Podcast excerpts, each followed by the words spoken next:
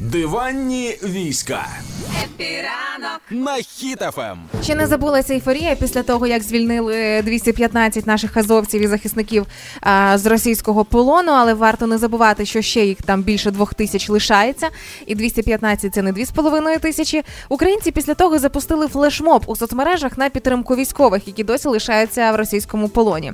І таким чином, якщо походити по соцмережах і по Фейсбуку, зокрема за хештегом чекаємо, то можна знайти масу відео постів е, з нагадуванням про наших воїнів із ЗСУ.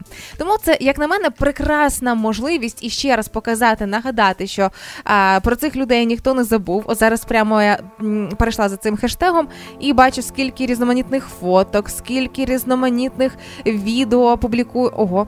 Е, Публікують очевидно друзі і родичі тих людей, які лишаються в полоні. Співачка м'ята, будь ласка, теж доєдналась.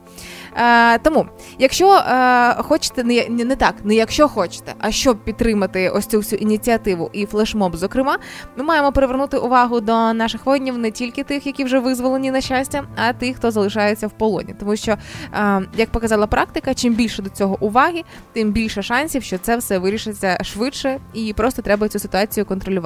Вчора була новина, е, я не пам'ятаю в якому пабліку, про те, що говорять, говорять про обмін всіх на всіх. Та зараз перемовини, типу, такі йдуть, Да. але ще теж не зрозуміло, як це все має бути. Угу.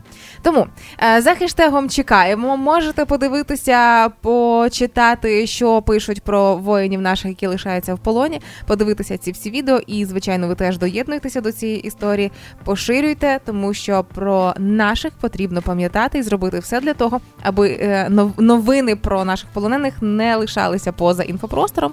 Ну і зокрема, вони теж мають знати, що ми їх чекаємо, і вдома уже зовсім скоро.